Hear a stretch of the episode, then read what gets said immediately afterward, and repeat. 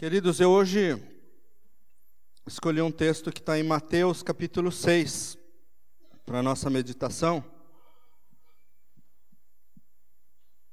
Capítulo 6, Mateus. Nós vamos ler do versículo 19 até o 34. Mateus 6, capítulo 6, dos versículos 19 até o versículo 34. Diz assim: Não acumulem para vocês tesouros na terra, onde a traça e a ferrugem destroem e onde os ladrões arrombam e furtam, mas acumulem para vocês tesouros nos céus, onde a traça e a ferrugem não destroem e onde os ladrões não arrombam nem furtam Pois onde estiver o seu tesouro, aí também estará o seu coração. Os olhos são a candeia do corpo. Se os seus olhos forem bons, todo o seu corpo será cheio de luz. Mas se os seus olhos forem maus, todo o seu corpo será cheio de trevas. Portanto, se a luz que está dentro de você são trevas, que tremendas trevas são. Ninguém pode servir a dois senhores, pois odiará um e amará o outro, ou se dedicará a um e desprezará o outro. Vocês não podem servir a Deus e ao dinheiro. Portanto, eu lhes digo: não se preocupem com a sua própria vida, quanto ao que comer ou beber, nem com o seu próprio corpo, quanto ao que vestir.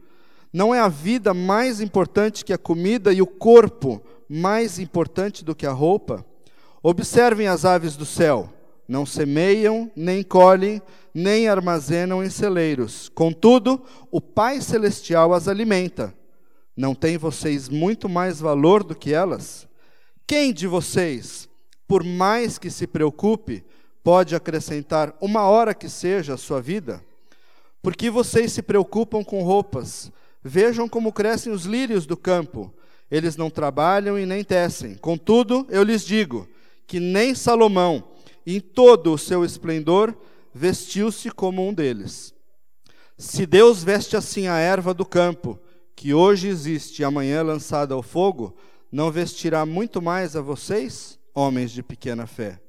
Portanto, não se preocupem dizendo que vamos comer, ou que vamos beber, ou que vamos vestir, pois os pagãos é que correm atrás dessas coisas. Mas o Pai Celestial sabe que vocês precisam delas.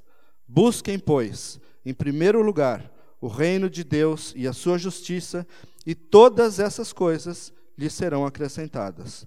Portanto, não se preocupem com o amanhã, pois o amanhã trará suas próprias preocupações. Basta a cada dia o seu próprio mal. Vamos orar.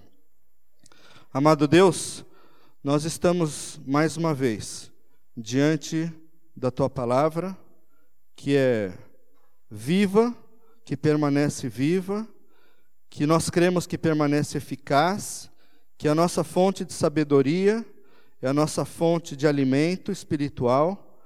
E eu te agradeço e te convido, ó Deus, tu mesmo que inspiraste esta palavra, que tu inspires a nossa vida hoje, a nossa meditação, que o Espírito Santo Abra os entendimentos de todos aqui para compreender a profundidade daquilo que o Senhor quer nos ensinar. E usa, ó Deus, a nossa vida, usa este conhecimento para que o teu reino seja engrandecido, que o teu nome seja mais adorado, que a tua palavra seja mais obedecida.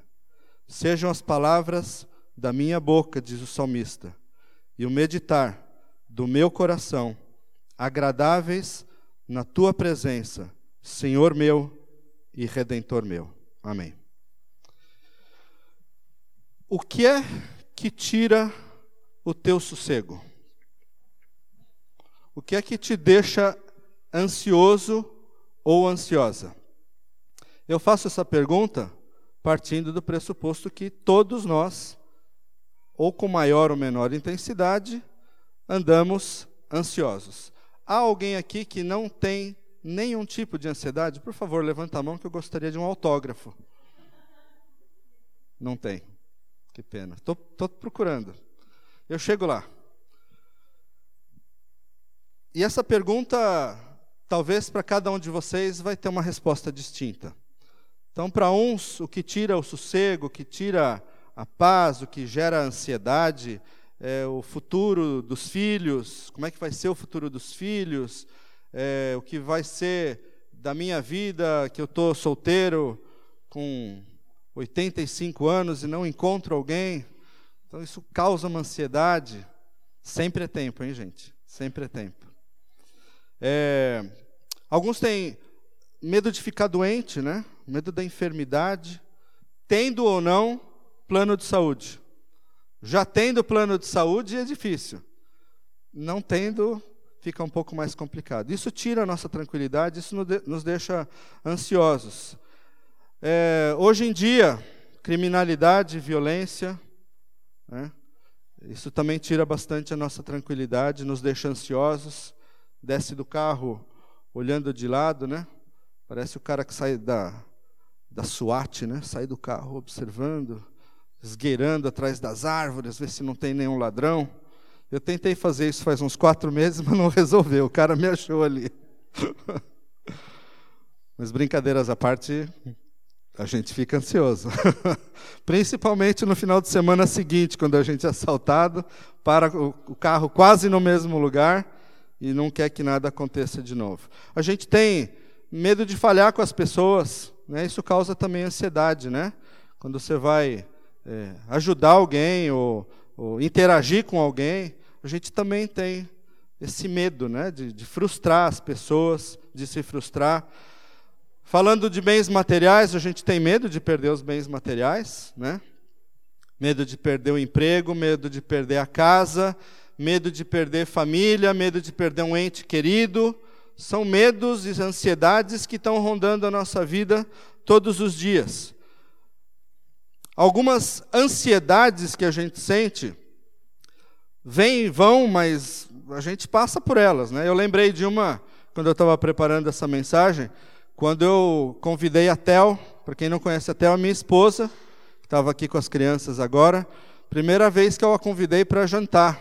Ui, rapaz uma semana antes, estômago doendo, mexeu no intestino, ai, que roupa que eu ponho. E eu já a conhecia, né, como amiga e tal, né? Mas aí o convite já tinha um outro, uma, outro contexto, uma outra conotação. E eu sei que eu passei aquela semana, quando ela aceitou, então começou o processo de ansiedade, né? E agora, agora vai, né? E aí, para vocês terem uma ideia, não tinha GPS na época, né? Eu tinha o guia. Então vocês imaginam a ansiedade e para chegar na, na, casa dela com o guia, né? E aí parava a cada 200 metros para ver se não errou, e entra à direita, entra à esquerda. Eu sempre andava com a Letícia, mas esse dia, por razões óbvias, eu não podia levá-la, né? Mas são coisas que a gente passa, né? Ansiedades gostosas que a gente passa e vão embora. Mas a ansiedade, no final das contas, é algo que a gente vive todos os dias. Ela assola a nossa vida, positiva e negativamente. Quando ela é positiva, eu quase diria que ela não é uma ansiedade, ela é uma expectativa. Porque a ansiedade realmente tem uma conotação muito negativa. E tem uma definição aqui, que eu achei bastante interessante, sobre o que é ansiedade. Ela é uma palavra de origem latina, anxietate. E a minha pronúncia pode ser o que for, porque eu sei que quase ninguém aqui fala latino. Então vocês aceitem isso aí, tá bom? Significa aflição, angústia, ânsia. Aí começa a ficar bem parecido com aquilo que a gente está falando agora, né? É, tem psicólogo aqui, não? Tem uma aqui. É, uma atitude emotiva, se eu estiver errado, você corrige o, dicionário lá. Atitude emotiva concernente ao futuro e que se caracteriza por alternâncias que dizem a respeito sobre o medo ou sobre esperança. Mandei bem? Obrigado. Desejo ardente ou veemente. Impaciência, insofrimento, sofreguidão, é insofrimento mesmo. Insofrimento é um sinônimo de impaciência, de falta de controle de conter as suas emoções. Isso é insofrimento. E um dos grandes males dos nossos dias, justamente, é isso, quando a gente fala principalmente dos é, bens materiais, da nossa vida material, do nosso futuro, como é que vai ser a nossa vida, como é que vai ser o meu futuro com os meus filhos, com a minha família, com a minha carreira, com o emprego ou com o desemprego. E isso tem sido, principalmente nesses dias que a gente tem vivido de bastante escassez, muito difíceis para a gente como ser humano, como qualquer pessoa desse mundo. E por isso que eu escolhi esse tema para falar. Lá no nosso grupo de de oração, o grupo de unir, que a gente tem o grupo no ABC, é, essa tem sido muito da tônica que a gente tem conversado lá, né? sobre a esperança que às vezes falta, que a gente não encontra, as dificuldades que a gente tem tido, a ansiedade daquelas respostas que não vêm, gente que está desempregada e, e não, ninguém marca nenhuma entrevista e não tem nenhum emprego que casa com a minha com a minha aptidão ou que não casa com a minha habilidade, doenças que são detectadas, diagnósticos que são declarados e a gente fica com aquilo sem saber o que fazer e dá-lhe ansiedade. E a gente tem se cuidado lá nesse grupo e essa tem sido uma tônica muito presente. E a pergunta também que eu tenho, como é que você trata da sua ansiedade? O que, que acontece? Quais são as suas atitudes diante da ansiedade. Algumas delas a gente controla e outras a gente não controla. A grande maioria a gente não controla porque são atos quase que involuntários quando a gente está ansioso, está passando por um período de ansiedade. Vocês conhecem a unha? Ela não é alimento, mas para o ansioso ela é. E isso traz uma outra consequência, porque para alguns a ansiedade tira o apetite e ele só come unha e emagrece. Significa que a unha deve ter algum efeito emagrecedor. É o lado bom da ansiedade. Porém, para outros, a ansiedade dá fome. E aí o cara só não come o banco da igreja porque não dá. Mas se tiver um salzinho por perto, ele Apesar que tem banco meio roído aí, né? Pode ser que ele coma em ansiedade. Outras coisas que acontecem como sintomas da nossa ansiedade: suor, sudorese, né? Mão suada. O dia que eu fui lá na. Amor, você não estava aí, eu contei o dia que eu chamo... chamei você para almoçar. Notícias correm rápido, viu? Só para vocês saberem. Mão suou. Aqui também tinha que levar um vidrinho de de perfume, porque já viu, né? Insônia. Tem gente que não dorme por causa da ansiedade. Desatenção. Por quê? Porque o foco dele só está naquela coisa que ele está esperando. E aí não sobra atenção para mais nada, não sobra atenção para a família, para o trabalho, para os cuidados pessoais, e a pessoa começa a definhar, definhar, porque a atenção dela está naquilo que ela espera. Lembra que a gente leu? atitude emotiva concernente ao futuro e que se caracteriza por alternâncias de medo e esperança. Ainda que seja uma esperança, pode ser algo negativo, porque isso causa um dano na nossa saúde. E Jesus, esse, a gente te, leu esse texto aqui, ele está no contexto do Sermão do Monte, que é bem famoso, né, e a gente lê bastante ele. Às vezes a gente não entende, mas a gente lê bastante. E Jesus chamou, irmãos, homens e mulheres, assim como você e como eu, sujeitos às mesmas ansiedades do dia a dia, para fazer parte de um plano diferente. E eu falo isso porque a gente costuma romantizar muito a Bíblia. Então você olha Pedro lá, já o apóstolo, esquece dos perrengues que ele passou. Quando Jesus o chamou, ele era um pescador, ele era um trabalhador da indústria pesqueira. Aliás, o encontro que Jesus teve com ele, ele estava lá ralando para ir atrás do seu sustento, para satisfazer as necessidades da sua família. André é a mesma coisa, era um pescador. O encontro bonito com Mateus, né, a gente romantiza, mas Mateus era um fiscal do imposto de renda. Trabalhava. Como eu não sei, mas trabalhava. Zaqueu era um alto funcionário também da fiscalização de impostos da prefeitura de Jericó. Quando a gente olha esses textos muito lucubrados, distantes da nossa realidade, a gente perde a noção de que Deus chamou homens e mulheres sujeitos às mesmas paixões, às mesmas ansiedades, aos mesmos desafios, às mesmas lutas que você e eu continuamos tendo. E como Deus é o mesmo Deus daquela época, hoje, pasmem, ele continua chamando você e a mim para fazer parte de um plano diferente. E esse texto que a gente vai tratar hoje, Jesus aborda nessa passagem alguns aspectos que eu diria razões pelas quais você e eu não podemos nos deixar vencer pela ansiedade. São aspectos que eu vejo assim bem práticos. E quem me conhece sabe, se eu não falar aqui um negócio que eu já experimentei, eu não vou falar para vocês. Porque de teoria esse mundo já está lotado. O que eu vou falar para vocês aqui cabe certinho no meu bolso. Se eu sou perfeito para fazer isso aplicar, de maneira nenhuma. Mas que eu já experimentei cada um desses, eu asseguro para vocês que sim. Então são algumas razões pelas quais eu e você devemos levantar a mão e dizer: abaixo a ansiedade, chega, chega, chega de ansiedade na minha vida. Em nome de Jesus. Não é porque o Pedro falou, não é porque a gente está fazendo aqui uma meditação, é porque Deus nos convida a levar uma vida livres de ansiedade. Ponha, por favor, isso na frente de você hoje, por favor. Se concentre no que você vai ouvir.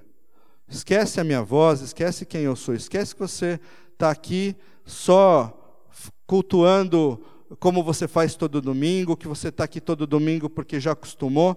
Ponha na sua cabeça que você está hoje aqui com um propósito que Deus colocou na sua vida e preparou esse momento para você estar, mesmo sem você saber.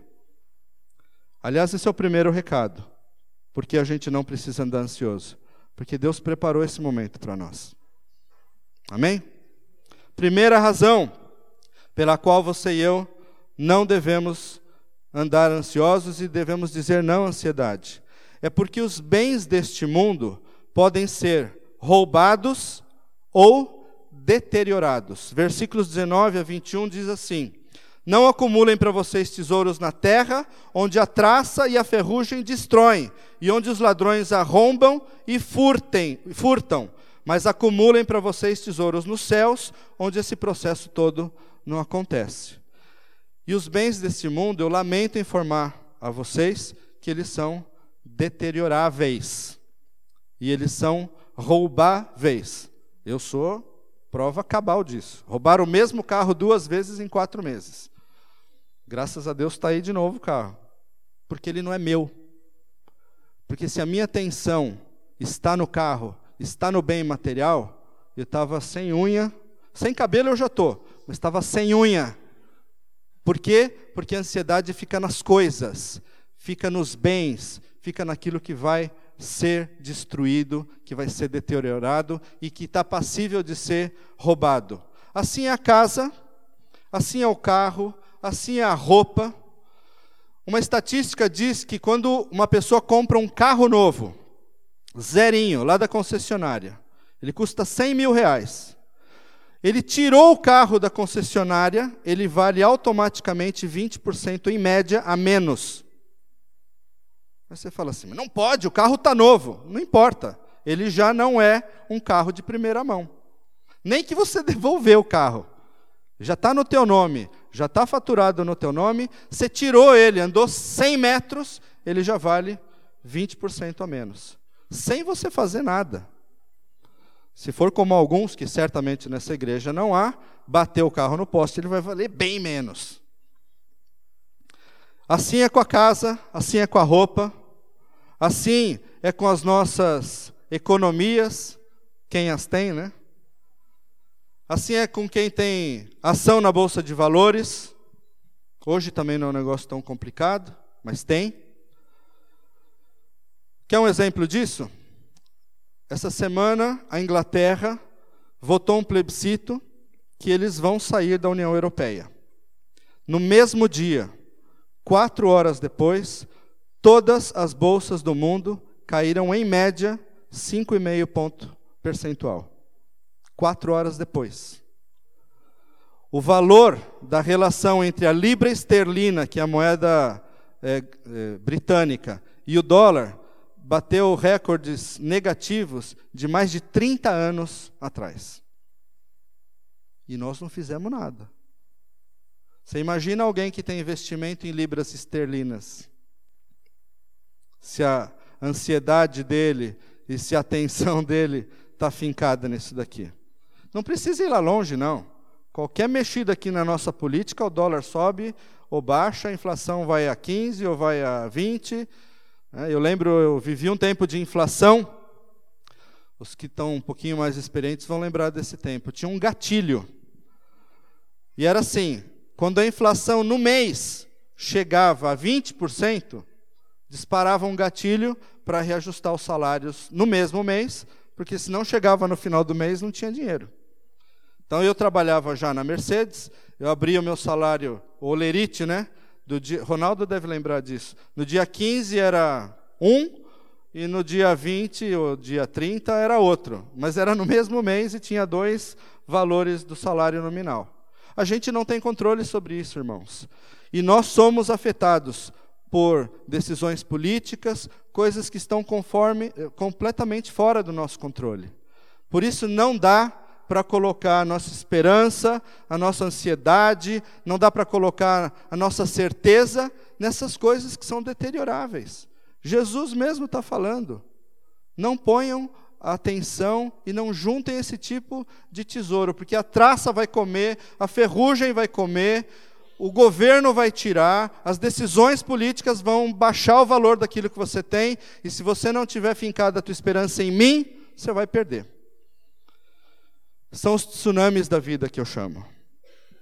Quem vê essas cenas de tsunamis, em 2007 foi aquele grandioso que a gente teve lá no final da, da, do ano, aquelas casas lindas, aquelas, aqueles resorts, aqueles hotéis maravilhosos, em questão de segundos, não vale nada. Como é que pode colocar esperança naquelas coisas que são destruíveis, destrutíveis? Então, porque os bens deste mundo podem ser roubados ou deteriorados. Segunda razão, porque os bens desse mundo podem poluir, eu disse poluir, sujar a nossa vida com a cobiça. E a cobiça nada mais é do que a ambição, do que o desejo desenfreado de conquistar, de juntar, de amealhar a qualquer custo e passando por cima de quem quiser passar. Isso é cobiça. E a mensagem aqui é: os bens deste mundo podem poluir a vida nossa com a cobiça. Aqui Jesus está falando que os olhos são a candeia do corpo. Candeias são as lâmpadas do nosso corpo. E aqui pode ser um sinal importante para você e para mim. O que é que chama a atenção dos teus olhos? O que é que faz o teu olho brilhar? Talvez se eu perguntar para algumas aqui, seja um belo anel de diamantes. Não tem problema. O problema é quando isso começa a ocupar o lugar na vida que deve ser de descanso e de confiança na providência divina. E quando a candeia do nosso corpo, que é o nosso olho, quando a lâmpada do nosso olho se ilumina por valores eternos, por possessões eternas, nós temos uma vida assegurada longe da ansiedade.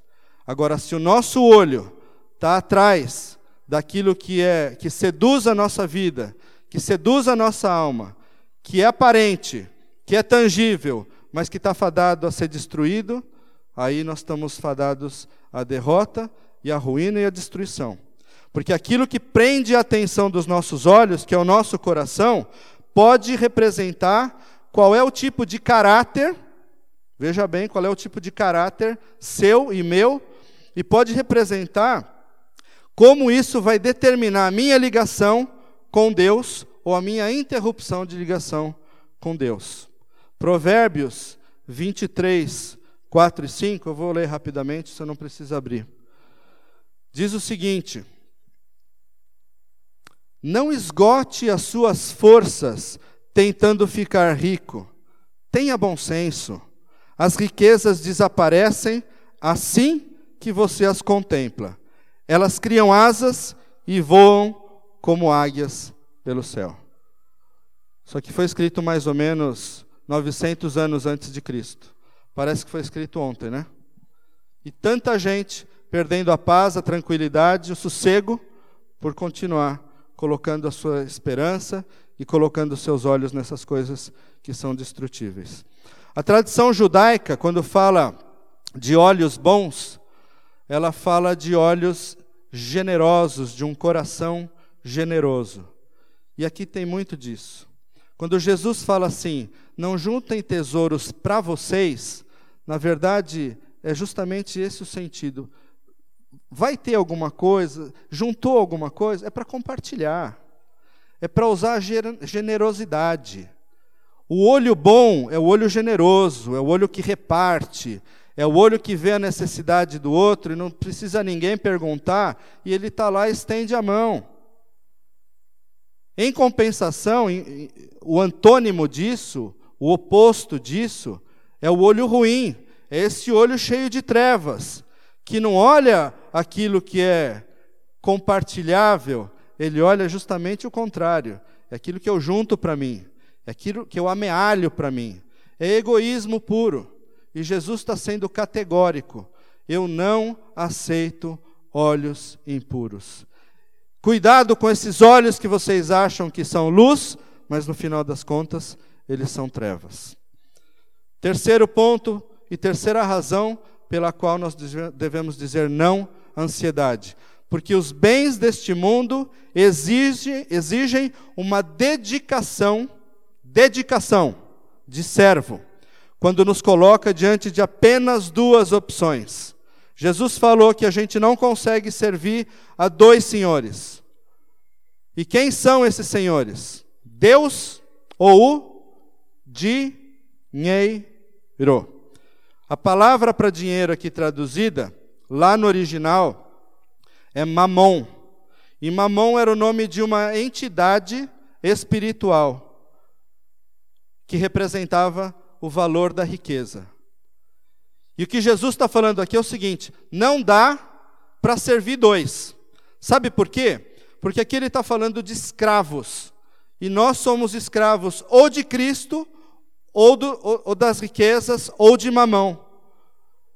Nós não temos nenhuma opção. Não dá para ser como um partido que a gente sabe que fica em cima do muro.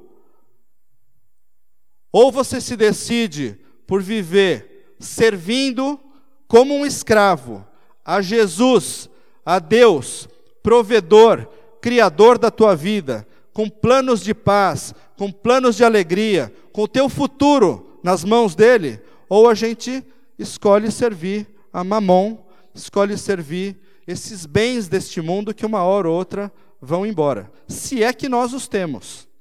Porque tem gente que está só correndo atrás, mas nem tem. Então, os bens deste mundo, pode escrever, gente, vão exigir de você essa dedicação que um escravo tem que dar para o seu senhor.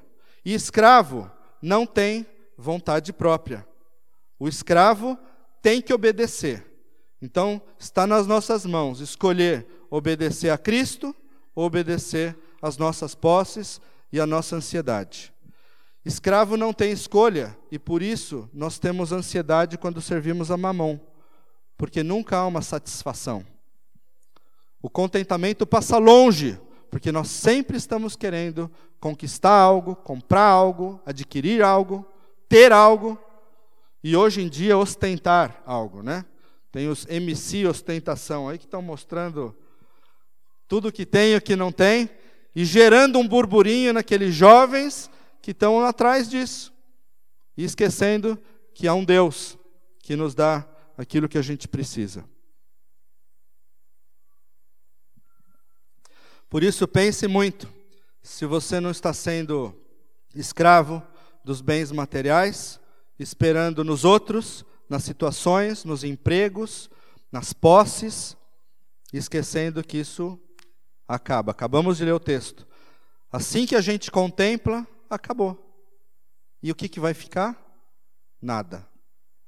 Quarta razão para não sermos ansiosos. Porque uma das estratégias de Satanás é fazer o homem lutar por coisas que não têm relação com aquilo que é uma necessidade básica. Eu repito, porque uma das estratégias de Satanás, tem gente que não acredita que Satanás existe.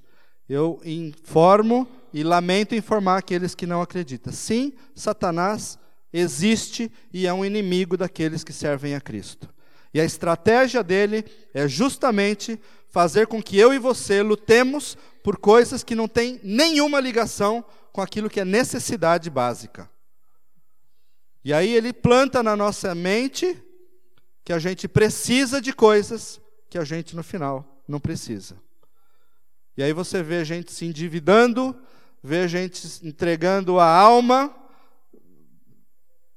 dando o que não tem, para conquistar algo que vai acabar.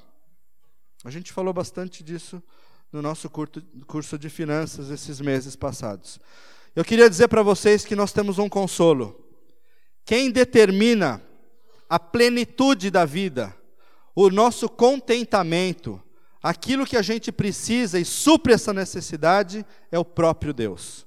O Espírito Santo morando no nosso coração determina o que é a nossa plenitude material, mas principalmente espiritual.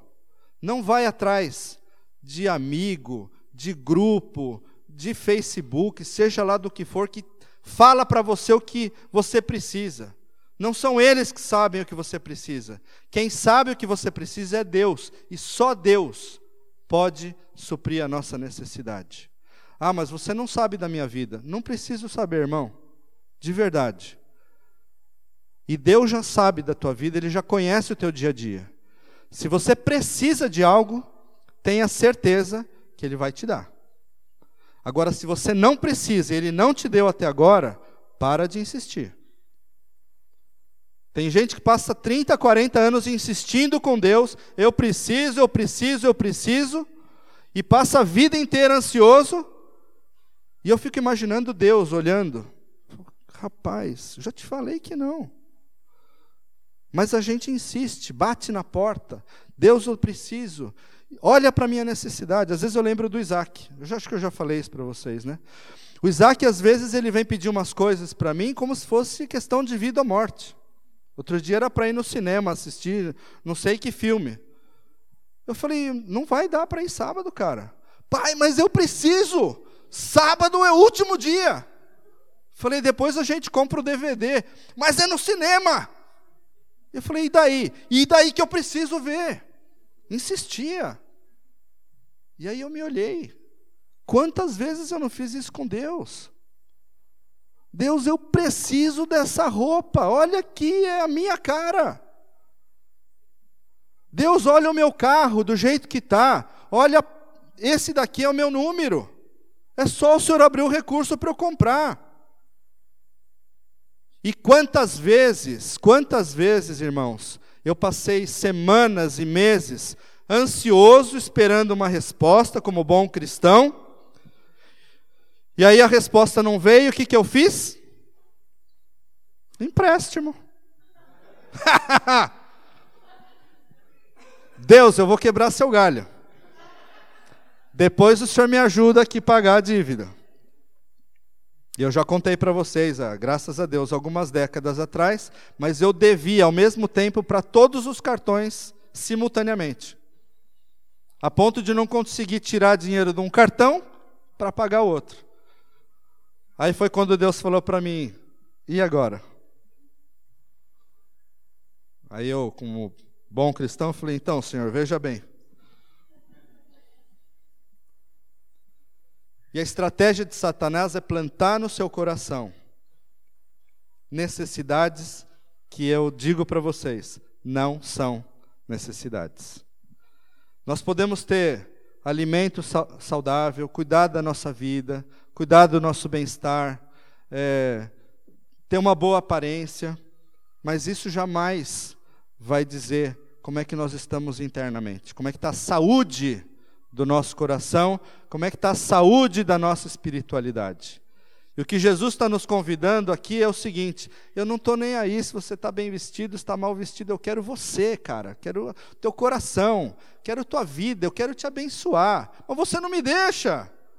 Você se mete em dívida, você acha que precisa de coisas que eu estou falando que você não precisa. Deixa eu ser Deus na sua vida. Eu quase escuto esse apelo de Deus. Por isso que eu estou trazendo isso hoje para vocês. Porque eu escutei isso de Deus. A duras penas. Eu espero que você sofra menos para descobrir que essa também não é uma boa razão para você sofrer.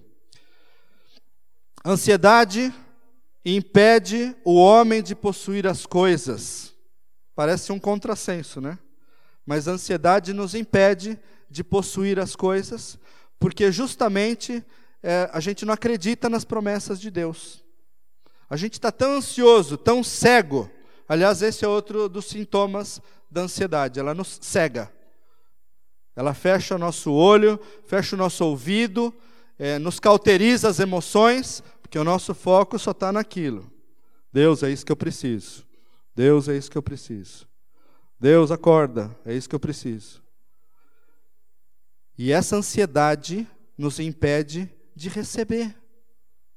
Porque Deus quer dar, Deus tem as coisas. Deus, a gente gosta de falar, né? É o Deus de toda prata, de todo ouro, só que quando chega em mim não sobra nada, né? Sobra prata, não sobra ouro, não sobra nem um bronzezinho. E eu preciso, eu preciso. E por que, que a gente não recebe quando a gente está ansioso? Porque a gente não acredita. E isso é fé, isso é confiança. E porque a gente não acredita, é um processo, né? A gente não pede. E não pede, não recebe. A Bíblia diz: pede e eu vou te dar. Mas a gente não acredita. E aí começa esse processo louco na nossa cabeça de você não acreditar, não pedir porque não acredita, e vai resolver como? Como eu acabei de falar, falar para vocês, com as maneiras próprias, do seu jeito, que é o pior jeito possível. E que eu posso perguntar aqui, talvez 100% da audiência, de alguma maneira você vai ter uma história para contar que você tomou uma decisão que ia contra a vontade de Deus e quem pagou o pato no final foi só você. Certo? Uma compra mal feita, uma decisão mal tomada, não orou, não submeteu a Deus, porque a ansiedade era tanta, né? Eu preciso tanto disso que não sobra espaço para perguntar para quem quer o nosso bem e para quem quer o nosso bem-estar. E porque a gente se torna ansioso, a gente tenta consertar as coisas pelo nosso próprio meio. Isso é um processo tão louco porque a gente não leva isso diante de Deus em oração. E Paulo, lá em. Não é você, Paulo? Paulo, em Filipenses, numa carta muito bonita que ele escreveu, Filipenses 4, 6, diz o seguinte: Levem todas as ansiedades que vocês têm diante de Deus muito bonito. Que todos os seus pedidos sejam conhecidos diante de Deus com súplicas e com ações de graça. E Deus vai satisfazer a vocês. Mas a gente prefere o caminho mais difícil. Deixa Deus para lá, porque Ele não sabe bem o que, eu, o que eu preciso, e eu vou cuidar da minha vida. Sejam conhecidas diante de Deus todas as vossas petições, com orações de súplica e ações de graça. Não andeis ansiosos por coisa alguma. Nada, nada justifica ansiedade para o povo de Deus. Sexto, ansiedade sobrevém quando não se crê, isso aqui é muito sério, quando não se crê no senso de valores de Deus. É mais ou menos dizer o seguinte: Deus, o senhor tem um senso de valores que não serve para mim. Aí você vai falar para mim: não, mas eu não falo isso para Deus. Não fala, mas age como se falasse. Porque Jesus está falando no versículo 26 o seguinte. Minutinho.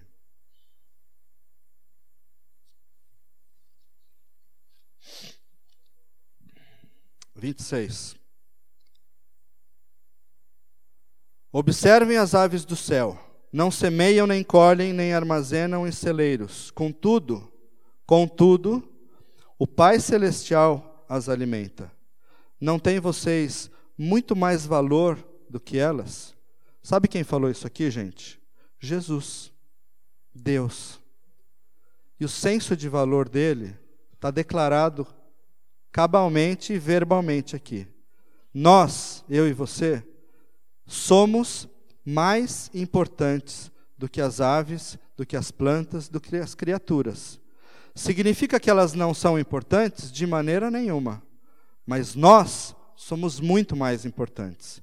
E se Ele cuida dessas coisas, quanto mais vai cuidar de você e de mim.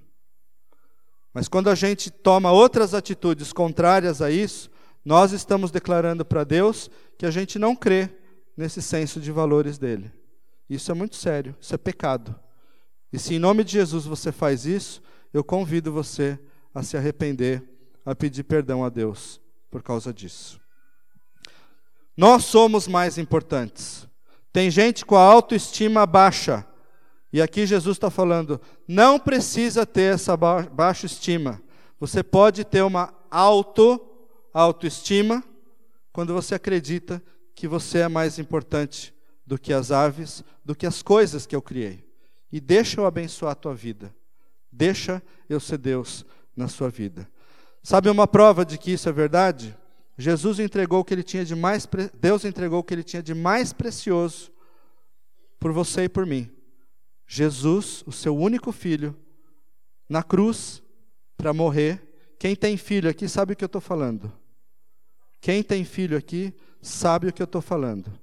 Tem gente que não tem filho, mas tem uma criança, tem um sobrinho, alguém que você é muito apegado. Você não entrega isso por coisa nenhuma nesse mundo. E Deus teve tanto amor que entregou por você e por mim o que ele tinha de mais precioso. E Jesus, que foi o sacrifício, de livre e espontânea vontade, entregou a sua própria vida na cruz por você e por mim acho que Deus não precisa mais mostrar o quanto Ele está interessado no nosso bem-estar. Sétimo, ansiedade não prolonga a vida.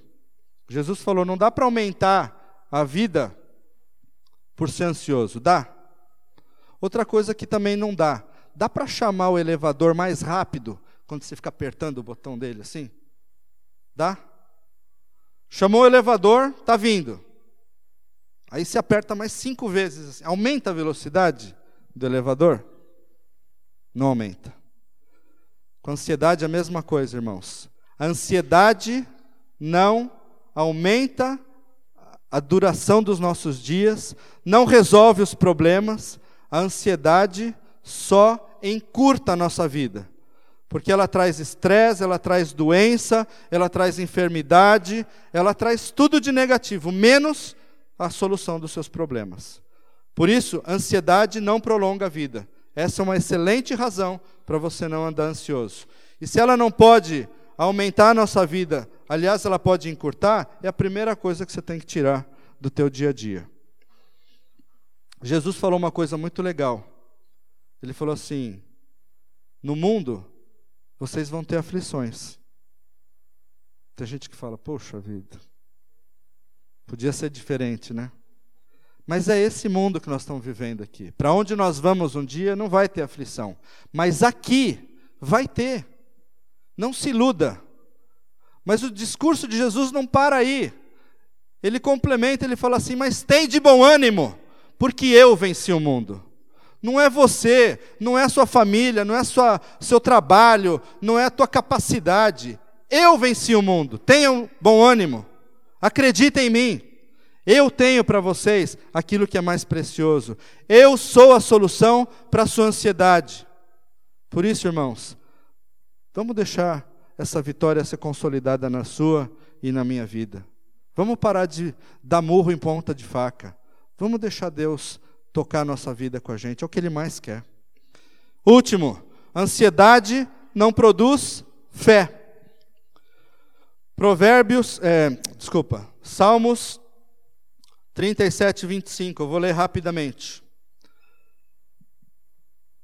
Já fui jovem e agora sou velho, mas nunca vi o justo desamparado, nem seus filhos mendigando pão. Isso aqui é fantástico, tremendo.